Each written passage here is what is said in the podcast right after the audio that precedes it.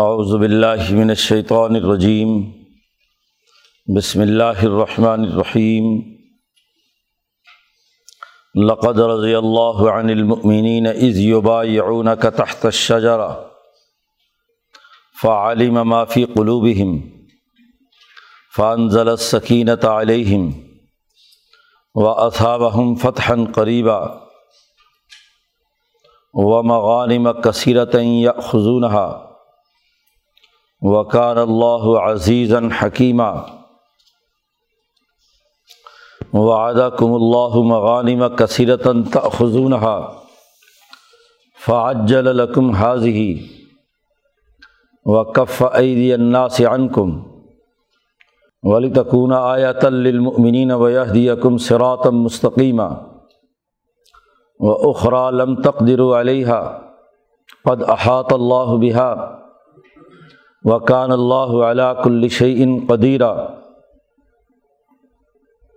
ولوقات الکم الدین کفر لول الادبارہ سملا یجدون ولیم ولا نصیرہ سنت اللہ التی قد خلط من قبل ولن تجد لسنت اللہ تبدیلا وهو الذي كف أيديهم عنكم و عیدیہ کم عنہم ببطن مکہ من بعد ان ازفرکم علیہم وکان اللہ بما تعملون بصیرہ هم الذين كفروا وصدوكم عن المسجد الحرام والهدي معكوفا ان يبلغ محله ولولا رجال مؤمنون ونساء مؤمنات لم تعلموهم ان تطؤوهم فتصیب کم منہم معرتم بغیر علم لیدخل اللہ فی رحمت ہی من یشاء لو تزیلوا لعذبنا الذین کفروا منہم عذابا علیما اس جعل الذین کفروا فی قلوبہم الحمیت حمیت الجاہلیہ فانزل اللہ سکینتہ علی رسولہ وعلى المؤمنین و الزمہم کلیمت تقوا وکان احق بها و اہلها وکان اللہ بک الشعین علیمہ صدق اللہ العظیم یہ صورت الفتح کا تیسرا رقوع ہے. جیسا کہ اس صورت کے شروع میں صلح حدیبیہ سے متعلق واقعات بیان کیے گئے تھے۔ اس موقع کا ایک اہم ترین واقعہ بیت رضوان بیت رضوان اس کو اسی لیے کہتے ہیں کہ اس آیت کے آغاز میں رضی اللہ عن المؤمنین، کہ اللہ ان مسلمانوں سے راضی ہو گیا جنہوں نے نبی اکرم صلی اللہ علیہ وسلم کی بیت کی تھی۔ اس واقعے کی تفصیل یہاں قرآن حکیم نے اس رقوع میں بیان کی ہے کہ لقد رضی اللہ عن المؤمنین، تحقیق اللہ راضی ہو گیا ان مومنین سے جنہوں نے جب بیت کی تھی آپ کے ہاتھ پر تحت شجرا درخت کے نیچے۔ یہ ایک تاریخی واقعہ ہے جس کو قرآن حکیم نے محفوظ کر لیا۔ انقلابی تحریک کے جو انقلابی واقعات جو فیصلوں کا رخ بدل دیں، وہ بڑی تاریخی اہمیت رکھتے ہیں۔ جس مارکے کو فتح مبین کہا گیا ہے، اس کا مرکزی نقطہ یہی واقعہ ہے کہ جب مکے والوں نے حضور اقدس صلی اللہ علیہ وسلم کو روکنے کا ارادہ کیا آپ کی اونٹنی نے بھی آگے جانے سے انکار کر دیا۔ تو پھر حضرت عثمان رضی اللہ تعالیٰ عنہ کو حضور صلی اللہ علیہ وسلم نے مکہ مکرمہ بھیجا کہ صحیح صورت حال ان کے سامنے رکھی جائے کہ ہم کسی لڑائی بھڑائی کے لیے نہیں آ رہے۔ احرام کی حالت میں ہیں اور احرام امن کی علامت۔ خانہ کعبہ جو بیت اللہ الحرام حضرت ابراہیم علیہ السلام نے بنایا تھا۔ اس کا بنیادی ہدف ہی یہ ہے کہ امن داخلہ ہو کان آمینہ جو اس حرم میں داخل ہو جائے، اسے امن ملے۔ تو ہم امن پسند لوگ ہیں۔ ہم کسی لڑائی جھگڑے کی نیت سے نہیں آ رہے۔ صرف عمرہ کریں گے، احرام کھولیں گے اور چلے جائیں۔ گے اب یہ ایک عبادت بھی ہے اور دشمن پر اپنی طاقت کا اظہار بھی ہے۔ کہ اتنی دلیری کہ دشمن علاقے میں آ کر ابراہیمی تحریک کے ایک اہم ترین عمل کو سر انجام دیں۔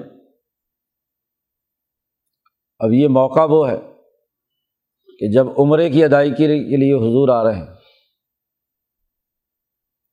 وجہ یہ بھی تھی ایک پس منظر اس کا کہ یہ وہ اشور حرم تھے کہ جن میں ان کے یہاں جی عمرہ ممنوع تھا۔ وہ صرف اور صرف حج کرنے کی ان کے یہاں اجازت تھی۔ خاص طور پر انہوں نے اپنے مفادات کے لیے یہ تصور کر رکھا تھا کہ لوگ حج کے ساتھ اگر عمرہ کر لیں تو پھر سارا سال کوئی آدمی عمرے کے لیے نہیں آئے گا۔ تو ان کی منڈیاں سونی ہو جائیں گی، کاروبار ٹھپ ہو جائے گا۔ تو سارا سال کاروبار چلانے کے لیے مکے کے سرداروں نے یہ طے کر رکھا تھا کہ حج کے موسم میں کوئی آدمی عمرہ نہیں کرے گا۔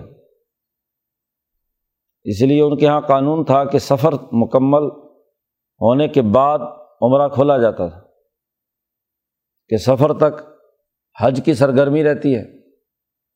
اور پھر ربیع الاول سے لے کر رمضان تک یہ اگلے چھ سات مہینے جو ہیں، اس میں عمرے کی اجازت تھی۔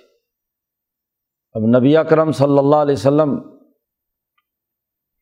اس عمرے کی نیت سے وہاں پہنچ گئے، احرام باندھ کر۔ تو یہ بات واضح کرنے کے لیے کہ ہم اللہ کے حکم کے مطابق عمرہ کرنے آئے ہیں۔ لڑائی مقصد نہیں ہے۔ حضرت عثمان رضی اللہ تعالیٰ عنہ کو حضور اقدس صلی اللہ علیہ وسلم نے مکہ بھیجا۔ اب دشمن قیادت بنو میاں کے ہاتھ میں تھی یعنی ابو سفیان اس کے سربراہ تھے۔ تو حکمت عملی کا تقاضا یہ تھا کہ حضور کی طرف سے بھی جو نمائندہ جائے وہ بھی عموی ہو، تاکہ برابر کی بات چیت اور معاملات طے پائیں، جھگڑے کی بات نہ ہو۔ بنو ہاشم میں سے کسی کو بھیجتے، تو ضرور کوئی نہ کوئی اختلافی معاملہ سامنے آتا۔ حضرت عثمان تشریف لے گئے، بات چیت کی۔ حضور صلی اللہ علیہ وسلم نے حضرت عثمان سے کہا تھا کہ مکہ میں مسلمان موجود ہیں جنہوں نے اپنی کمزوری کی وجہ سے ایمان چھپا رکھے ہیں، تو ان کو جا کر تسلی دینا۔ جیسا کہ آگے آ رہا ہے، قرآن حکیم نے ذکر کیا کہ ہم نے لڑائی آپ کی اس لیے نہیں کروائی مکہ میں کہ مکہ میں بہت سارے مسلمان مرد اور عورتیں تھیں۔ روایات کے مطابق تو خود حضور کے چچا عباس بھی حقیقت میں ایمان لا چکے تھے، لیکن حالات و واقعات ایسے تھے کہ وہ اپنا اظہار اسلام وہاں نہیں کر پاتے تھے۔ غزوہ بدر کے موقع پر بھی حضور صلی اللہ علیہ وسلم نے فرمایا تھا حضرت عباس ہی کے بارے میں اور بنو ہاشم کے باقی خاندان کے بارے میں، وہ تو ان کی سیاسی حیثیت اور مذہبی حیثیت کی وجہ سے ان کو مکے والے کچھ کہہ نہیں سکتے تھے۔ خاندان کی جو سیاست تھی، قدیم زمانے سے عبد المطلب کے زمانے سے چلی آ رہی تھی۔ تو اس کی وجہ سے کچھ کہہ نہیں پاتے تھے، لیکن مسلمان تھے۔ تو انہیں تسلی دینے کے لیے بھی حضرت عثمان مکہ مکرمہ میں مختلف علاقوں میں گھومے پھرے۔ تو انہوں نے دیکھا کہ یہ تو سیاسی ملاقاتیں کر رہے ہیں۔ تو یہ صرف سفیر بن کر نہیں آئے، ساتھ ہی جو ان کے اپنے جاننے والے ہیں یا جو مسلمان ہو چکے ہیں، ان سے ملاقاتیں جاری ہیں۔ انہوں نے حضرت عثمان کو روک لیا۔ اس کی خبر حضور صلی اللہ علیہ وسلم کے پاس پہنچی اور اس انداز میں پہنچی کہ مکے والوں نے حضرت عثمان کو شہید کر دیا۔ اس پر یہ بیت رضوان ہوئی ہے۔ صحابہ میں غم و غصہ پھیل گیا۔ نبی اکرم صلی اللہ علیہ وسلم کو بھی شدید صدمہ محسوس ہوا۔ اس پر تمام لوگوں سے موت پر بیت لی گئی کہ سب لوگ جان دے دیں گے، لیکن واپس اس وقت تک نہیں جائیں گے جب تک کہ مکے کی سیاسی طاقت کو نیست و نابود نہ کر دیں۔ گو عمرے کی حالت میں لیکن اگر انہوں نے جنگ چھیڑی تو ہم بھی مقابلے کے لیے تیار ہیں۔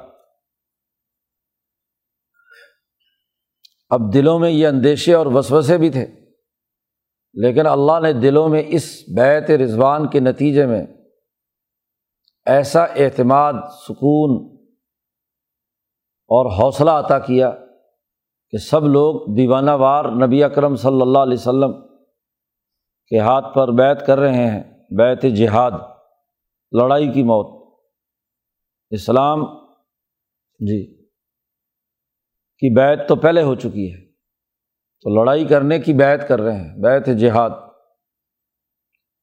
اس کو اللہ پاک نے بہت خاص انداز میں یہاں اس ایک آیت میں بیان کیا ہے کہ لقد رضی اللہ عن المؤمنین۔ اللہ راضی ہو گیا مسلمانوں سے۔ جب انہوں نے بیت کی آپ کے ہاتھ پر تحت شجرا درخت کے نیچے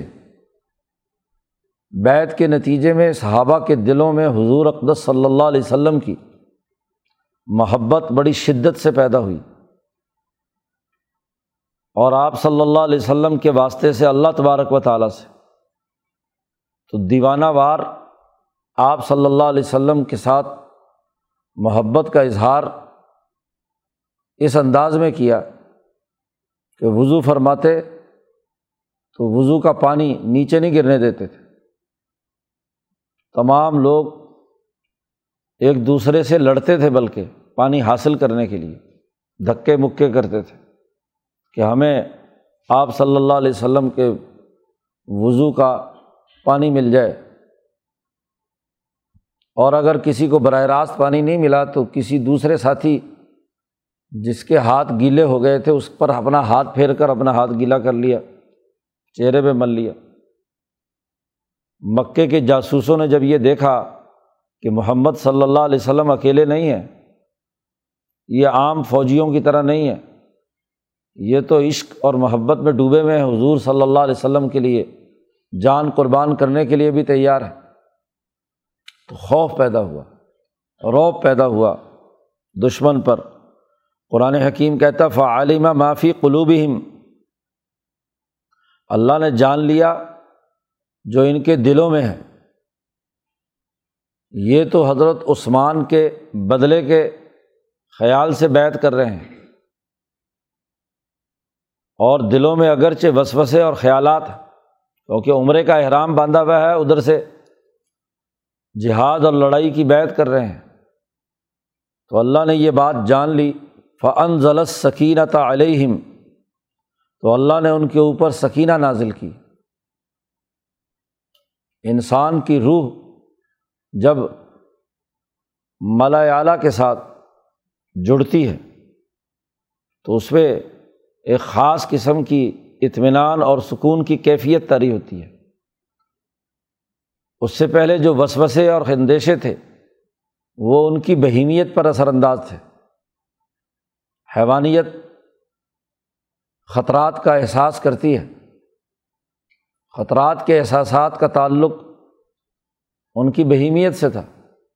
لیکن جب ان کی ملکیت، روح مالاکوتی مالا اعلیٰ کے ساتھ جڑی اور اللہ نے ان کے اس عزم اور ارادے کی قدر کرتے ہوئے ان کے اوپر اطمینان و سکون نازل کیا تو ان کی سارے وسوسہ ہے دور دراز ختم ہو گئے۔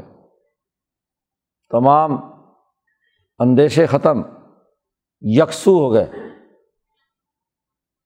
جیسا کہ بدر کے موقع پر بھی صحابہ تھکے ہوئے تھے۔ تو ایک خاص اونگ آئی تھی، پیچھے نویں پارے میں بات گزری۔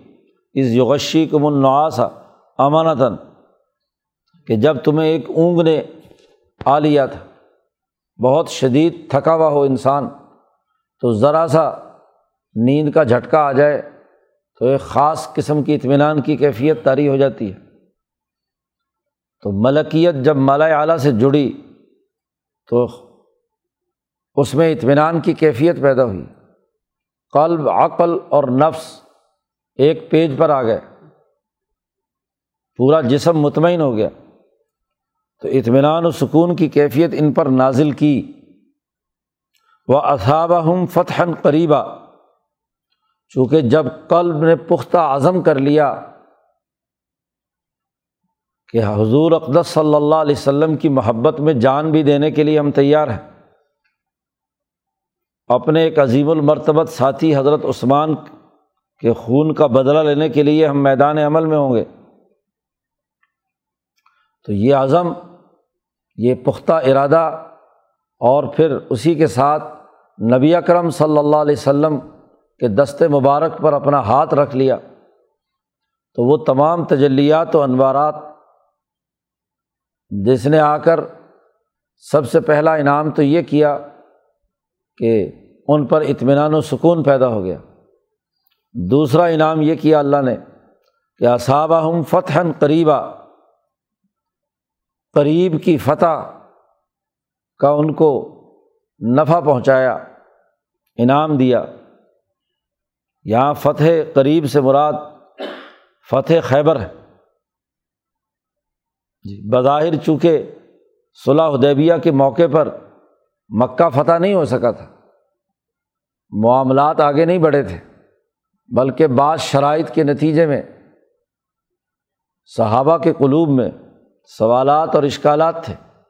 تو اللہ پاک نے وعدہ کر لیا، کیونکہ یہ واپسی پر صورت نازل ہوئی ہے۔ تو اللہ نے ان کو کہا کہ تمہیں انعام ملے گا فتح قریباً، قریب کی فتح، بالکل۔ ایک ہے اس کے بعد کی فتح وہ فتح تو دو سال بعد مکہ مکرمہ غزبۂ حنین غزبۂ اوتاس، مختلف قبائل کی فتوحات اور قومی انقلاب کے باقی مراحل ہیں۔ سب سے قریبی فتح کہ ابھی ذی الحج سے واپس آئے ہیں اور محرم میں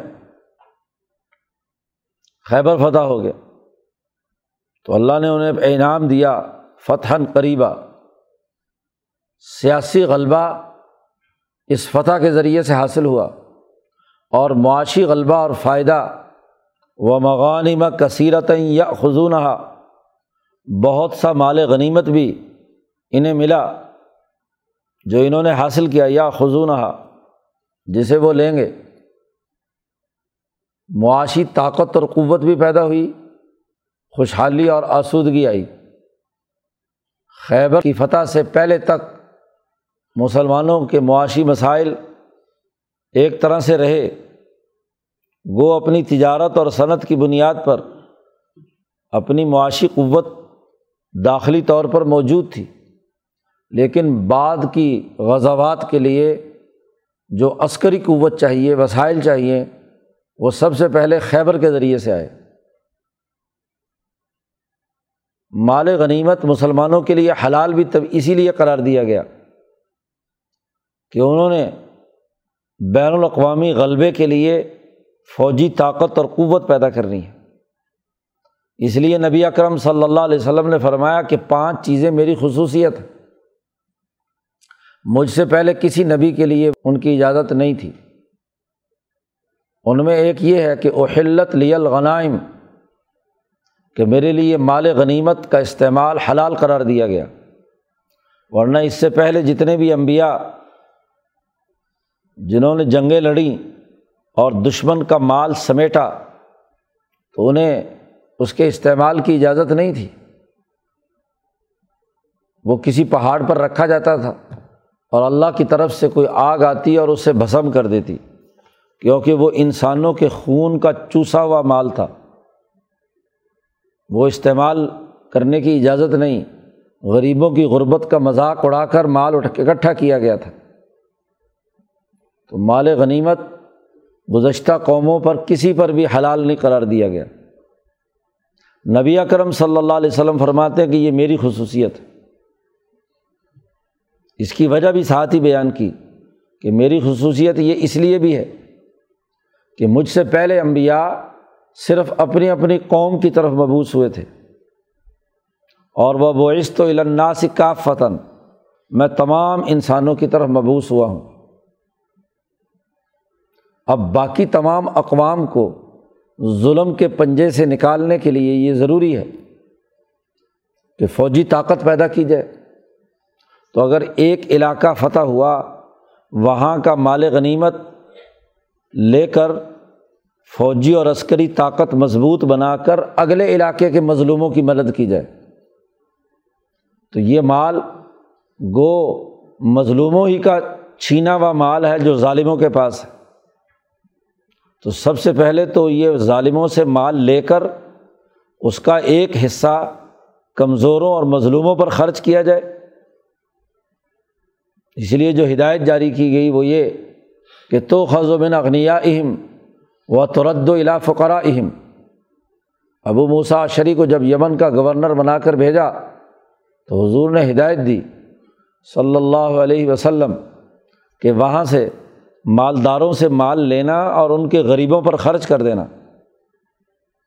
اور اس کا ایک حصہ وہاں سے مدینہ آتا تھا، ہر جگہ سے، تاکہ لشکر تیار ہو جہاد کے لیے۔ اور اس سے اگلی اقوام جو مظلوم ہیں، ان کی مدد کی جائے اور ان کے ظالموں کا مقابلہ کیا جائے۔ اس لیے مال غنیمت حلال قرار دیا گیا۔ ورنہ مظلوموں کا مال اس کا ایک ظالم سے چھین کر کوئی دوسری حکومت صرف اپنے مفادات کے لیے استعمال کرے، تو اس سے تو کوئی انقلاب نہیں آتا۔ یہ اس لیے مغانمہ کثیرت یا خزون بہت ساری غنیمتیں، وہ بھی ہم نے دیں ان کو اسی قریب میں ہی، فوری طور پر۔ خیبر میں۔ تو خیبر کی یہ فتح اور یہ مال غنیمت اس نے صحابہ کی عسکری قوت کو مضبوط کیا۔ معاشی طاقت مضبوط ہوتی ہے تو سیاسی طاقت آگے بڑھتی ہے۔ اس کے ذریعے سے آئندہ مکہ کے فتح کرنے اور باقی قبائل پر قبضہ کرنے، ان کو دین اسلام کے دائرے میں داخل کرنے کے لیے جس عسکری قوت کی ضرورت تھی، اس کے وسائل مل گئے۔ وکان اللہ عزیز حکیمہ بے شک اللہ پاک زبردست اور حکمت والا ہے، طاقتور ہے۔ تو طاقت کا اظہار فتح قریب اور حکمت کے اصول پر یہ مال تمہیں دیا گیا ہے۔ معاشی طاقت حکمت کے اصول پر، حکمت عملی کے طور پر دیا گیا ہے۔ اور فتح وہ اللہ کی زبردست طاقت اور قوت کا مظہر ہے۔ تو اس لیے تمہیں یہ انعام دیا گیا۔ ہے دلوں کو تسلی دی۔ اور یہ تو ابھی قریب کی فتح ہے۔ اور قریب کا مال غنیمت۔ اللہ کہتے ہیں وعدہ کم اللہ مغانم کثیرتاً اللہ نے تم سے وعدہ کیا ہے کہ اس کے بعد اور بہت مال آئے گا۔ مغانم کثیرتاً مال غنیمت اب کثرت سے آئے گا۔ تا خزون آ جسے تم لوگے۔ فعجل الکم حاضی، یہ خیبر کی فتح کی غنیمت تمہارے لیے جلدی دے دی۔ اور وہ کف عید انا سے ان کم اور مکے والوں کا ہاتھ تم سے روک دیا۔ اس وقت اگر مکے والوں سے لڑائی ہوتی بھی، تو مکے سے کوئی مال غنیمت نہیں ملنا تھا، کیونکہ یہ تو کنگلے ہو چکے تھے۔ غربت اور بھوک کا عالم تھا مکہ میں۔ اس لیے جب قحط پڑا اور ان کی گندم سمامہ ابن آسال نے روک لی، تو ابو سفیان کو باقاعدہ سفر کر کے حضور کے پاس آ کر درخواست کرنی پڑی کہ یہ غربت اور قحط سے آپ کے بھتیجے بھانجے فوت ہو رہے ہیں۔ غربت کی حالت ہے، آپ کچھ مدد کریں اور سماما سے کہیں کہ ہماری گندم نہ روکے۔ تو ان کے پاس تو کچھ نہیں تھا۔ لیکن لڑائی میں تو بہرحال یہ مکے کے سردار دلیر تھے مقابلہ کرنا ان کے لیے کیا ہے؟ سیاسی طور پر آسان تھا جبکہ خیبر کے یہودی ایک تو تعداد میں تھوڑے، دوسرا سب کاروباری لوگ بزدل، مفاد پرست۔ تو اس کی فتح کرنا آسان تھا۔ تو اس لیے اللہ نے حکمت کے طور پر یہ صلاح کرائی۔ اس وقت مکے والوں پر حملہ مناسب نہیں، اس لیے ان کے ہاتھوں کو تم سے روکا اور آگے آ رہا ہے کہ تمہارے ہاتھوں کو ان سے روکا۔ یہ سب اس لیے کیا کہ ولی تکون آیا تلمنین تاکہ یہ ایک نمونہ ہو مسلمانوں کے لیے، ایک نشانی بن جائے۔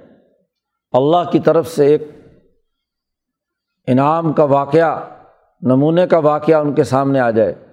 اور وہ یہ دیا کم سروتم مستقیمہ اور تمہیں سیدھے راستے پر چلائے۔ اور سیدھا راستہ بنیادی طور پر یہ ہے کہ لڑائی مقصد نہیں ہے۔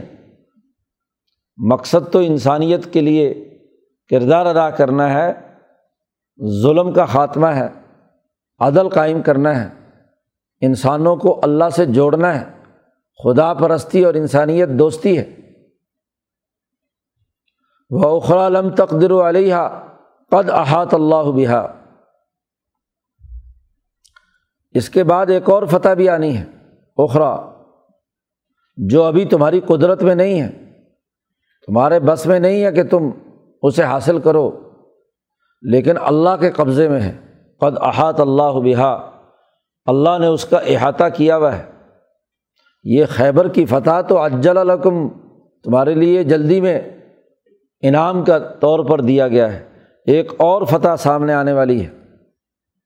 اور وہ فتح مکہ ہے کہ جو ابھی تو تمہاری قدرت میں نہیں ہے صلاح ہو چکی ہے۔ دس سال کا معاہدہ ہے۔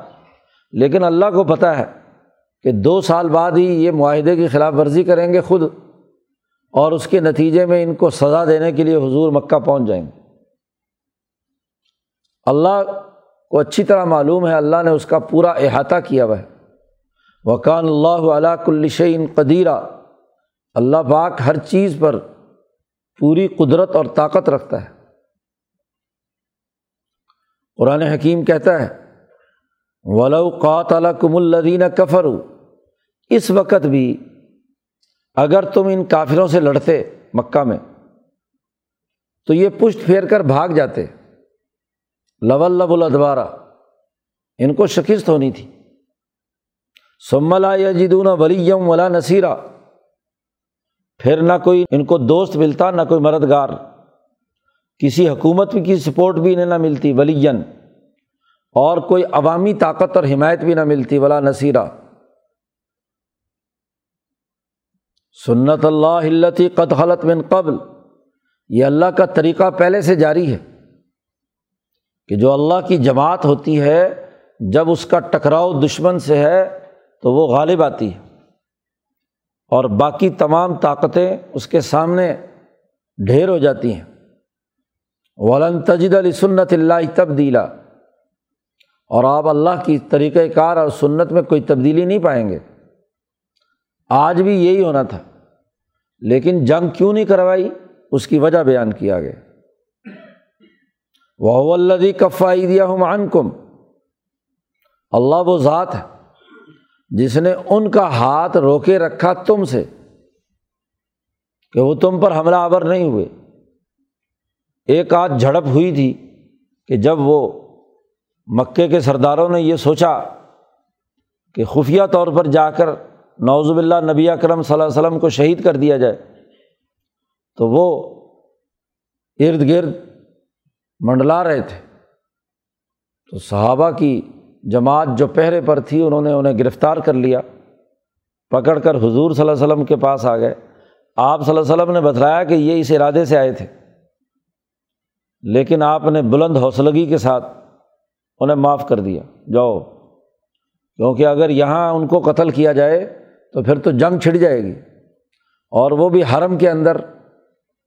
تو ابھی جنگ چھیڑنے کا موقع نہیں ہے۔ اس لیے معاف کر کے واپس بھیج دیا۔ اس پر بھی ان پر روب پیدا ہوا۔ کیونکہ یہ بات بڑی واضح سی ہے کہ اپنا شکار قابو آنے کے بعد چھوڑتا وہی ہے جس کو یہ یقین ہو کہ یہ بھاگ کر جائے گا کہاں۔ شیر جب شکار کر لیتا ہے تو بسا اوقات اس سے کھیلتا ہے، چھوڑ دیتا ہے۔ ہاں بھی، چل دوڑ، کہاں تک بھاگے گا؟ کمزور آدمی کی قابو میں شکار آ جائے تو اسے پتہ ہے کہ دوبارہ مجھ سے پکڑا۔ وہ کبھی بھی نہیں چھوڑتا۔ تو یہ سیاسی حکمت عملی بھی تھی نبی کرم صلی اللہ علیہ وسلم کی کہ دشمن کے لوگ قابو آ گئے۔ باوجود قابو آنے کے آپ نے رہا کر دیا، جاؤ۔ جنگی اصول کے مطابق تو اس طرح کا جو چھاپا مار ہاں جی دستہ ہوتا ہے، اس کو کوئی بھی نہیں چھوڑتا۔ خطرناک بات ہوتی ہے۔ لیکن آپ صلی اللہ علیہ وسلم نے اسے رہا کیا تو ان پر روب پیدا ہو گیا۔ تو آپ کے ہاتھ ان سے روک لیے۔ ایدیا کم انہم بے بت نہیں مکہ تھا بالکل مکہ کے بیچ میں۔ ہدیبیہ اور مکہ کے درمیان معاملہ تھا۔ تو گویا کہ مکہ ہی تھا۔ کوئی زیادہ فاصلہ تو ہے نہیں شمیسیہ کا مکہ سے۔ ممباد یا نظفرکم علیہم۔ اس کے بعد کہ تمہیں ان پر قابو دے دیا تھا۔ ان کا وہ دستہ گرفتار ہو کر آ گیا تھا۔ تمہاری گرفت میں تھے اور جنگی اصول پر تم ان کے ساتھ جو سلوک بھی کرنا چاہتے کر سکتے تھے۔ لیکن اللہ نے ہاتھ روکے رکھا۔ تمہارا بھی روک دیا، ان سے اور ان کا ہاتھ روک دیا تم سے۔ وکان اللہ بما تعملون بصیرہ اللہ پاک جو تم عمل کر رہے ہو اس کو اچھی طرح دیکھ رہا ہے۔ اس کی نگرانی ہے۔ اب ہاتھ کیوں روکا؟ جنگ کیوں نہیں ہوئی؟ اس کی کچھ وجوہات ہیں۔ یہ بات تو طے شدہ ہے کہ یہ کافر لوگ انہوں نے ایک بہت بڑا جرم کیا ہے۔ ہوم الدین کفر یہ لوگ بے شک کافر ہیں۔ یہ وہی لوگ ہیں جنہوں نے انکار کیا ہوا تھا۔ وہ صدوکم عن المسجد الحرام۔ اور انہوں نے تمہیں مسجد حرام میں داخل ہونے سے روکا۔ ولحد یا معقوفاً اور جو حرم کعبہ کے لیے قربانی کے جانور لائے گئے تھے حدی کی صورت میں، ان کو بھی روک دیا۔ حالانکہ وہ تو اللہ کے نام پر حرم میں ذبح ہونی تھی۔ کبھی ابراہیم علیہ السلام سے لے کر اب تک کسی انسان کی حدی کو رد نہیں کیا گیا۔ اور نہ ہی مسجد حرام میں آنے سے کسی کو روکا گیا۔ مکہ کی حکومت کی تو ذمہ داری یہ تھی کہ ابراہیم علیہ السلام کی سنت پر لوگوں میں اعلان کرے کہ وہ حج اور عمرے کے لیے اور قربانی لے کر یہاں پر آئیں۔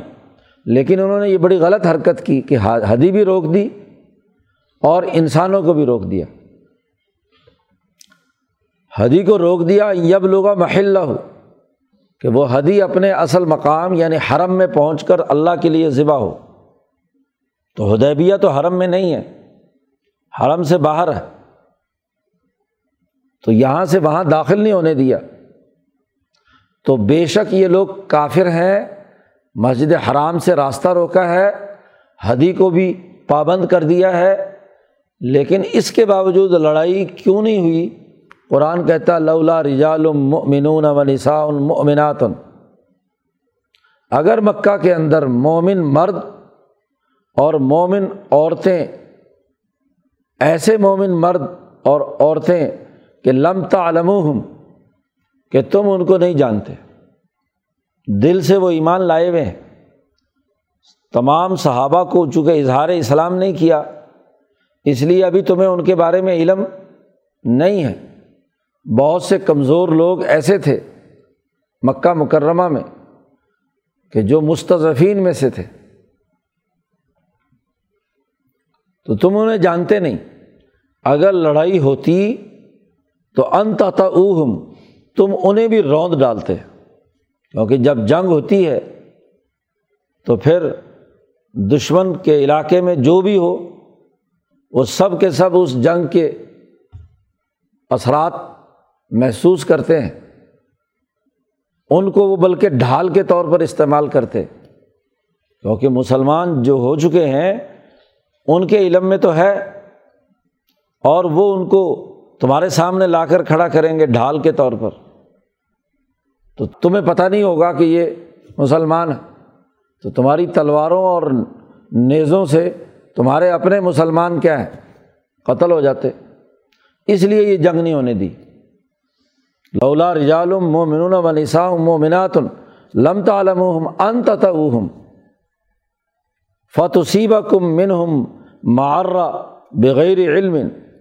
تو تمہیں بغیر علم کے، لا علمی میں ایک بہت بڑی خرابی پہنچتی کہ تمہاری جماعت کا حصہ انسانوں میں سے مظلوم اور کمزور لوگ مکہ میں موجود ہیں اور تمہاری اس جنگ کے نتیجے میں وہ نقصان میں جاتے تو اس لیے نہیں جنگ ہونے دی۔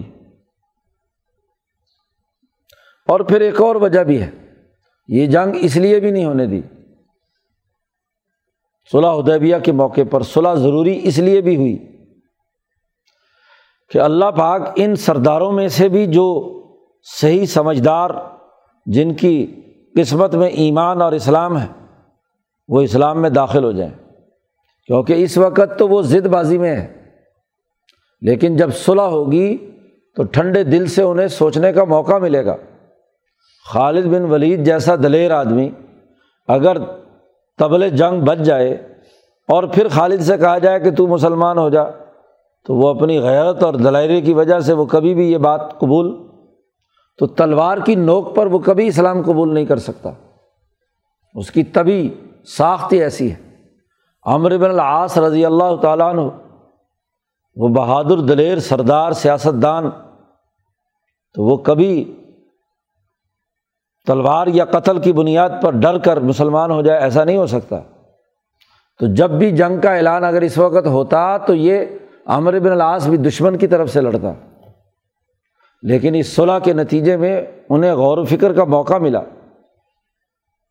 تو اس لیے لید خیر اللہ فی رحمتی ہی معیشہ اور اس لیے بھی جنگ نہیں ہوئی کہ اللہ چاہتا تھا کہ اپنی رحمت میں جسے چاہے داخل کر دے۔ پھر اس لڑائی میں ابو سفیان ان کے سپہ سالار، تو سپہ سالار جنگ سے کیسے بھاگ سکتا ہے؟ وہ بھی دلیر بہادر اور سیاسی طاقت رکھنے والا انسان، وہ تلوار کے نوک پر یا جنگ کی بنیاد پر ابو سفیان آ کر مسلمان ہو جائے تو ایسا نہیں ہو سکتا۔ تو اس کو بھی موقع ملنا چاہیے کہ وہ غور و فکر کریں۔ اب اسی صلاح کے بعد ہی ابو سفیان کو موقع ملا ہے سوچنے، سمجھنے کا۔ وہ واقعہ جو امام بخاری نے تفصیل سے پہلے ہی باب بد الوحی میں نقل کیا ہے۔ کہ اس صلاح ادیبیہ کے بعد ابو سفیان تجارتی قافلے کے ساتھ شام گئے اور اس وقت حضور صلی اللہ علیہ وسلم نے اس صلاح کے بعد ہرقل کو خط لکھا تھا، مسلمان ہونے کا۔ تو وہاں ہرقل نے ابو سفیان وہاں اعلان کیا کہ مکہ کا کوئی سردار اور کوئی قافلہ آیا ہوا ہو تو اسے لے کر آؤ۔ تو اس میں ابو سفیان اپنے وفد کے ساتھ اس طاقت کے سامنے پہنچے ہیں، ہرقل کے سامنے۔ اور وہاں جو مکالمہ ہوا ہے تو اس نے کہا، دیکھو، ٹھیک ٹھیک بات کرنا میرے سے۔ جھوٹ مت بولنا۔ پیچھے بندے کھڑے کر دیے اسی کے ساتھی۔ اور کہا کہ، دیکھو، اگر یہ تمہارا سردار جھوٹ بولے تو مجھے بتا دینا۔ ابو سفیان کہتے ہیں کہ اگر یہ میرے ساتھی پیچھے کھڑے نہ ہوتے اور مجھے یہ ڈر نہ ہوتا کہ کل کو مکہ جا کر یہ کہیں گے کہ ابو سفیان نے جھوٹ بولا تو کہیں گے کہ یہ تو جھوٹا ہے۔ تو جھوٹے کی ساتھ کوئی کاروبار نہیں کرتا۔ کہ اگر یہ یہاں دربار میں جھوٹ بول سکتا ہے ہرقل کے، تو ہر جگہ جھوٹ بول سکتا ہے۔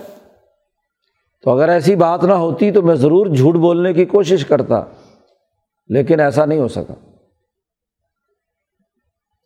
تو وہیں ابو سفیان پر روب تاری ہوا کہ جب ہرقل نے کہا کہ یہ سچا نبی ہے اگر میں وہاں ہوتا تو حضور کے پاؤں دھو کر وہ پانی پیتا۔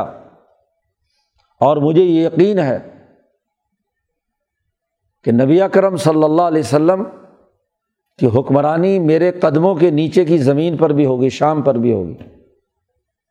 ابو سفیان کہتے ہیں، جب میں ہرقل کے دربار سے باہر نکلا تو میں نے اپنے ساتھیوں سے کہا کہ جس آدمی سے دنیا کی سپر طاقت کیسے روم وہ ڈر رہا ہے، تو ضرور اب مجھے یہ یقین ہو گیا کہ محمد صلی اللہ علیہ وسلم ضرور کامیاب ہو گئے ابو سفیان کے الفاظ ہیں کہ فما ذل تو موقن انہو قد زہرا اس کے بعد سے مجھے یہ پختہ یقین ہو گیا کہ محمد صلی اللہ علیہ وسلم غالب آ کر رہیں گے۔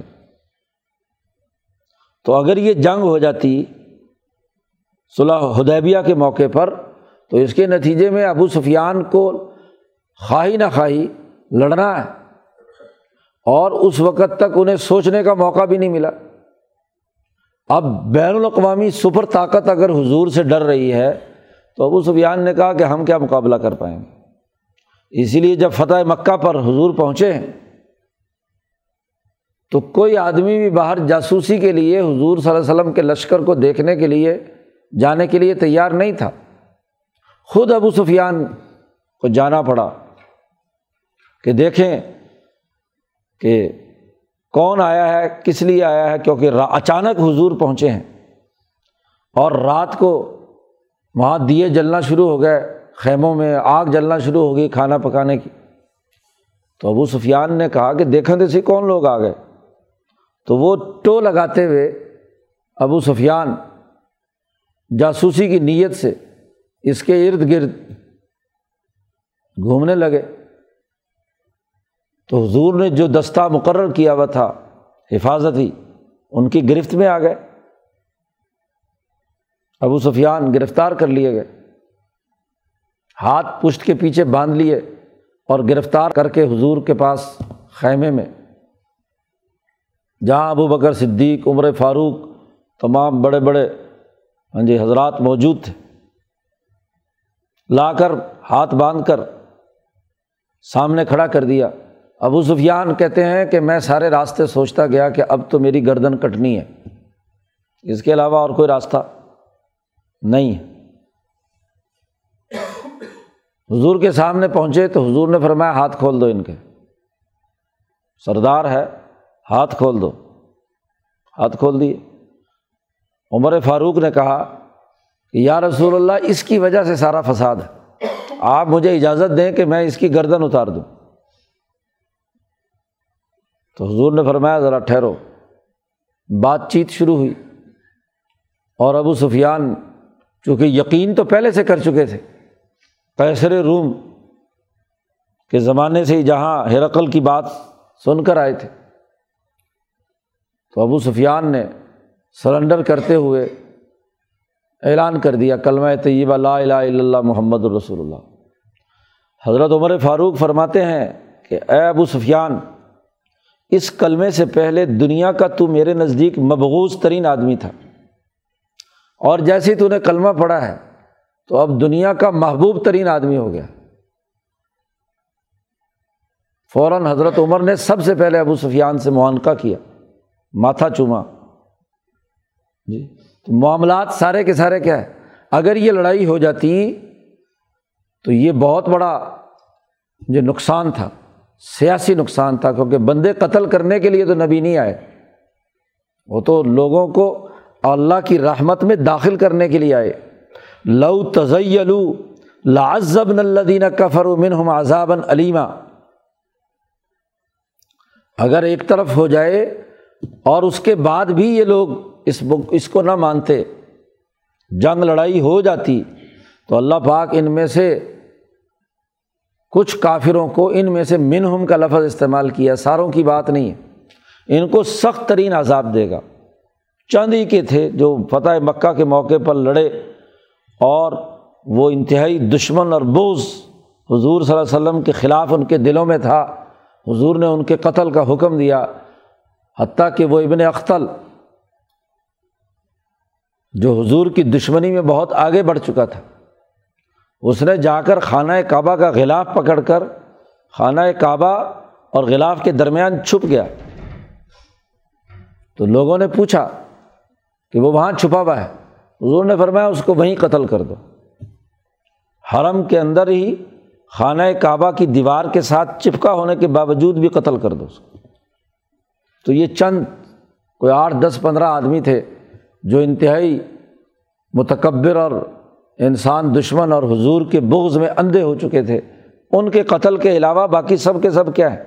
ان کو تو عزب اللہ کفر امن عذاب علیمہ اس تمام کے باوجود بھی اللہ نے جنگ نہیں ہونے دی۔ حالانکہ ان کافروں کے دلوں میں نہ صرف بغض بلکہ جاہلیت کا تعصب موجود تھا۔ اس جہال اللہ دین کفر فی قلوب الحمیت حمیت الجاہلیہ، کہ کافروں کے دلوں میں جو حمیت، عصبیت، تعصب، جاہلیت کے زمانے کی بے وقوفی، ضد، اپنی بات پر اڑ جانا اب صلح ہو رہی ہے، تو بھائی جب تم صلح کر رہے ہو تو صحابہ کو یا حضور صلی اللہ علیہ وسلم کو عمرہ کرنے کی اجازت کیوں نہیں دے رہے ابھی؟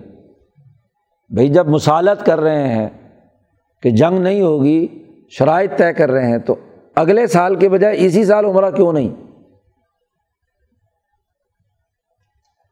لیکن یہاں ان کی جاہلیت کی ضد اور عصبیت سامنے آئی کہ یہ ہمارے سیاسی مورال کو گرانے کی بات ہے کہ اچانک حضور پہنچ جائیں مدینہ سے ہمارے سر پر آئے اور پھر طاقت کے بل بوتے پر اسی سال عمرہ کر کے جائیں تو ظاہری طور پر یہ شاندار فتح ہونی تھی۔ تو جاہلیت کی عصبیت استعمال کرتے ہوئے انہوں نے آپ کو اجازت نہیں دی۔ فنضل اللہ سکینت اللہ نے اطمینان اور سکون نازل کیا اپنے رسول کے قلب پر، مومنین کے قلب پر، کہ کوئی بات نہیں عمرے کی یہ عبادت قضا کی جا سکتی ہے۔ اگلے سال سے ہی اس وجہ سے معاہدہ صلاح نہ کیا جائے۔ حالانکہ اس صلاح کے یہ باقی فوائد تھے۔ تو ان تمام باتوں کا اطمینان اور سکون مسلمان جماعت پر نازل کیا۔ وہ الزم کلیمت تقوا اور انہیں قائم رکھا تقوا کے کلمے پر کہ اصل مقصد عدل و انصاف قائم کرنا ہے۔ اللہ کی حرمت کو برقرار رکھنا ہے۔ حرم ہے یہ۔ تو حرم مکی میں بلا وجہ کتال نہیں ہونا چاہیے۔ تو اللہ کے ڈر سے اور انسانیت کی خدمت کے نقطۂ نظر سے۔ اللہ نے اطمینان و سکون نازل کیا اور اس شرط کو جو انتہائی لایانی، غلط اور حمیت الجاہلیہ، جاہلیت کی عصبیت کی بنیاد پر تھی، اس کو قبول کر لیا۔ وکان و احق کا بھی حب اور یہ صحابہ کی جماعت اس تقوا کی زیادہ حقدار بھی تھی اور اس کی اہلیت بھی رکھتی تھی کہ جرت اور دلیری کے ساتھ ان کی عصبیت کا مقابلہ حکمت عملی سے کریں۔ اور کیا؟ وکان اللہ بک الشعین علیمہ اللہ ہر چیز کو جاننے والا ہے۔ تو اب اس آیت میں واضح کر دیا کہ ایک عصبیت حمیت اور حمیت الجاہلیہ ہے۔ اور یہ حمیت الجاہلیہ کہہ کر واضح کر دیا کہ جاہلوں کی ضد اور حمیت اور غیرت وہ حماقت پر مبنی ہے۔ اور عقل مندوں کی حمیت جی ان کا غیرت والا ہونا، ان کی عصبیت کا لحاظ رکھنا، یہ مسلمان کی خصوصیت ہے۔ اس آیت سے آج کل بڑا غلط استدلال کیا جاتا ہے کہ جی کوئی عصبیت نہیں رکھنی چاہیے۔ بس جی انسان تو تمام بلا تفریق، رنگ، نسل، مذہب، کسی سے کوئی تعصب نہ رکھے۔ جی عصبیت نہیں ہونی چاہیے۔ آج کل خاص طور پر جو اسلام کے نام پر پارٹیاں اپنی سیاست چمکاتی ہیں ہاں جی تو عصبیت کا انکار کر دیتی ہیں۔ یہ قطعی طور پر غلط ہے۔ عصبیت اور حمیت تو انسان کی اور مرد کی شناخت ہے۔ ہمارے حضرت فرماتے تھے، عصبیت کا تعلق تو اعصاب سے ہے۔ جس آدمی کے اعصاب ہی نہیں ہے، تو وہ دشمن کا مقابلہ کیسے کرے گا؟ مضبوط اعصاب والا جو کسی غیرت اور حمیت کا مظاہرہ کرے، وہی دشمن کا مقابلہ کرے گا۔ یہ تو سامراج کی چال ہے کہ جی عصبیت تم تو نہ کرو اور وہ بدماش تمہارے ساتھ کرے۔ جی کہ جی تم انگریزوں سے عصبیت نہ کرو، نسلی عصبیت کی بات نہ کرو۔ بھائی، اگر ان کی نسل دشمن اور ظالم ہے اور دنیا بھر کی نسلوں کو غلام بنا رہی ہے، تو تمہیں بھی تو اپنے قومی عصبیت کے ساتھ، اپنے قومی تقاضے کے ساتھ ان کا مقابلہ کرنا ہے۔ مظلوم کو بھی تو اپنی عصبیت کا مظاہرہ کرنا ہے۔ کچھ لوگوں نے کتابیں لکھی، مغرب سے کچھ صاف صاف باتیں۔ اس میں انسانیت کے نام پر ظالموں کے سامنے سرنڈر کرنے کے لیے یہ آیت استعمال کی کہ عصبیت نہیں ہونی چاہیے۔ جی۔ جماعت اسلامی نے خاص طور پر مودودی صاحب اور ان کے متاثرین نے یہ پراپگنڈا زیادہ کیا۔ یہ قطعی غلط ہے۔ اس لیے حمیت کے ساتھ اللہ نے یہاں شرط لگائی، حمیت الجاہلیہ، جاہلوں اور نادانوں کی عصبیت۔ یعنی جاہلوں کے بجائے عالموں کی عصبیت جو ہے وہ تو درست ہے۔ ان کی اہمیت تو ہے، تو ہر قوم کی ایک غیرت ہوتی ہے، حمیت ہوتی ہے، عصبیت ہوتی ہے۔ اس عصبیت کو جب تک مضبوط نہ کیا جائے تو دشمن کا مقابلہ نہیں ہو سکتا۔ ورنہ تو سارے ظالم اور متکبر قوموں پر قبضہ کر کے بیٹھ جائیں اور کہیں گے تم عصبیت نہ کرو، ظالم کرے تم نہ کرو۔ ایک انقلابی پارٹی اپنے پارٹی کے ورکروں کی عصبیت کی بنیاد پر ہی سامراجی اور سرمایہ داری طاقتوں سے لڑتی ہے۔ اس کی عصبیت ختم ہو گئی، غیرت جاتی رہی، تو کوئی بھی ظالم شفاق اس کو اپنے مقاصد کے لیے استعمال کرے گا۔ تو حمیت الجاہلیہ غلط ہے، حمیت العالمیہ صحیح ہے۔ جو علم و شعور، حکمت اور انسانی مقاصد اور غلبے کے لیے ہو، وہ حمیت صحیح ہے۔ اسی حمیت ہی کا اظہار عمر فاروق سے بارہا ہوتا رہا ہے۔ کل تک ابو سفیان کافر ہے تو غیرت کا تقاضا ہے کہ دشمن جہاں ملے اس کا خاتمہ ہونا چاہیے۔ اس سے نفرت اور بوز کا اظہار ہونا چاہیے۔ جیسا کہ ابراہیم علیہ السلام کی بات اللہ نے نقل کی ہے کہ وہ انہوں نے اعلان کیا انا برا بن کم امما تعبدون مندون اللہ کفرنا بکم وابادا بیننا وبینہ کم الداوت البغذا ہمارے اور تمہارے درمیان بوز و عداوت کا رشتہ ہے۔ لیکن جب وہی ابو سفیان مسلمان ہو گئے تو اب محبوب بن گئے۔ تو یہ اپنے نظریے کی عصبیت ہے۔ اپنی جماعت اور پارٹی کی عصبیت ہے کہ جیسے ہی وہ پارٹی کا حصہ بنے تو حالت بدل گئی۔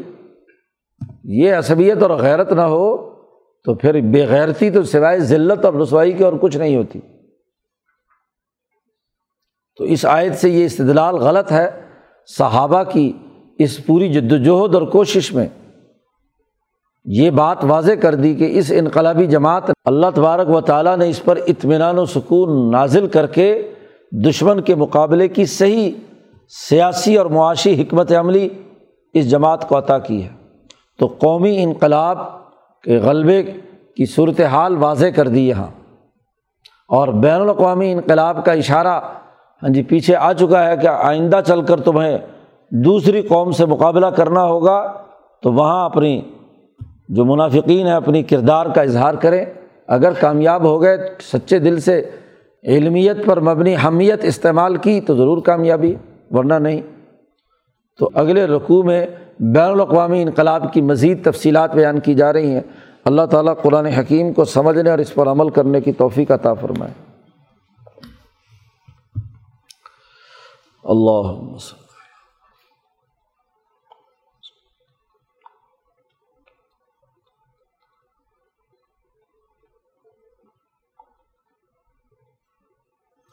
اجمعین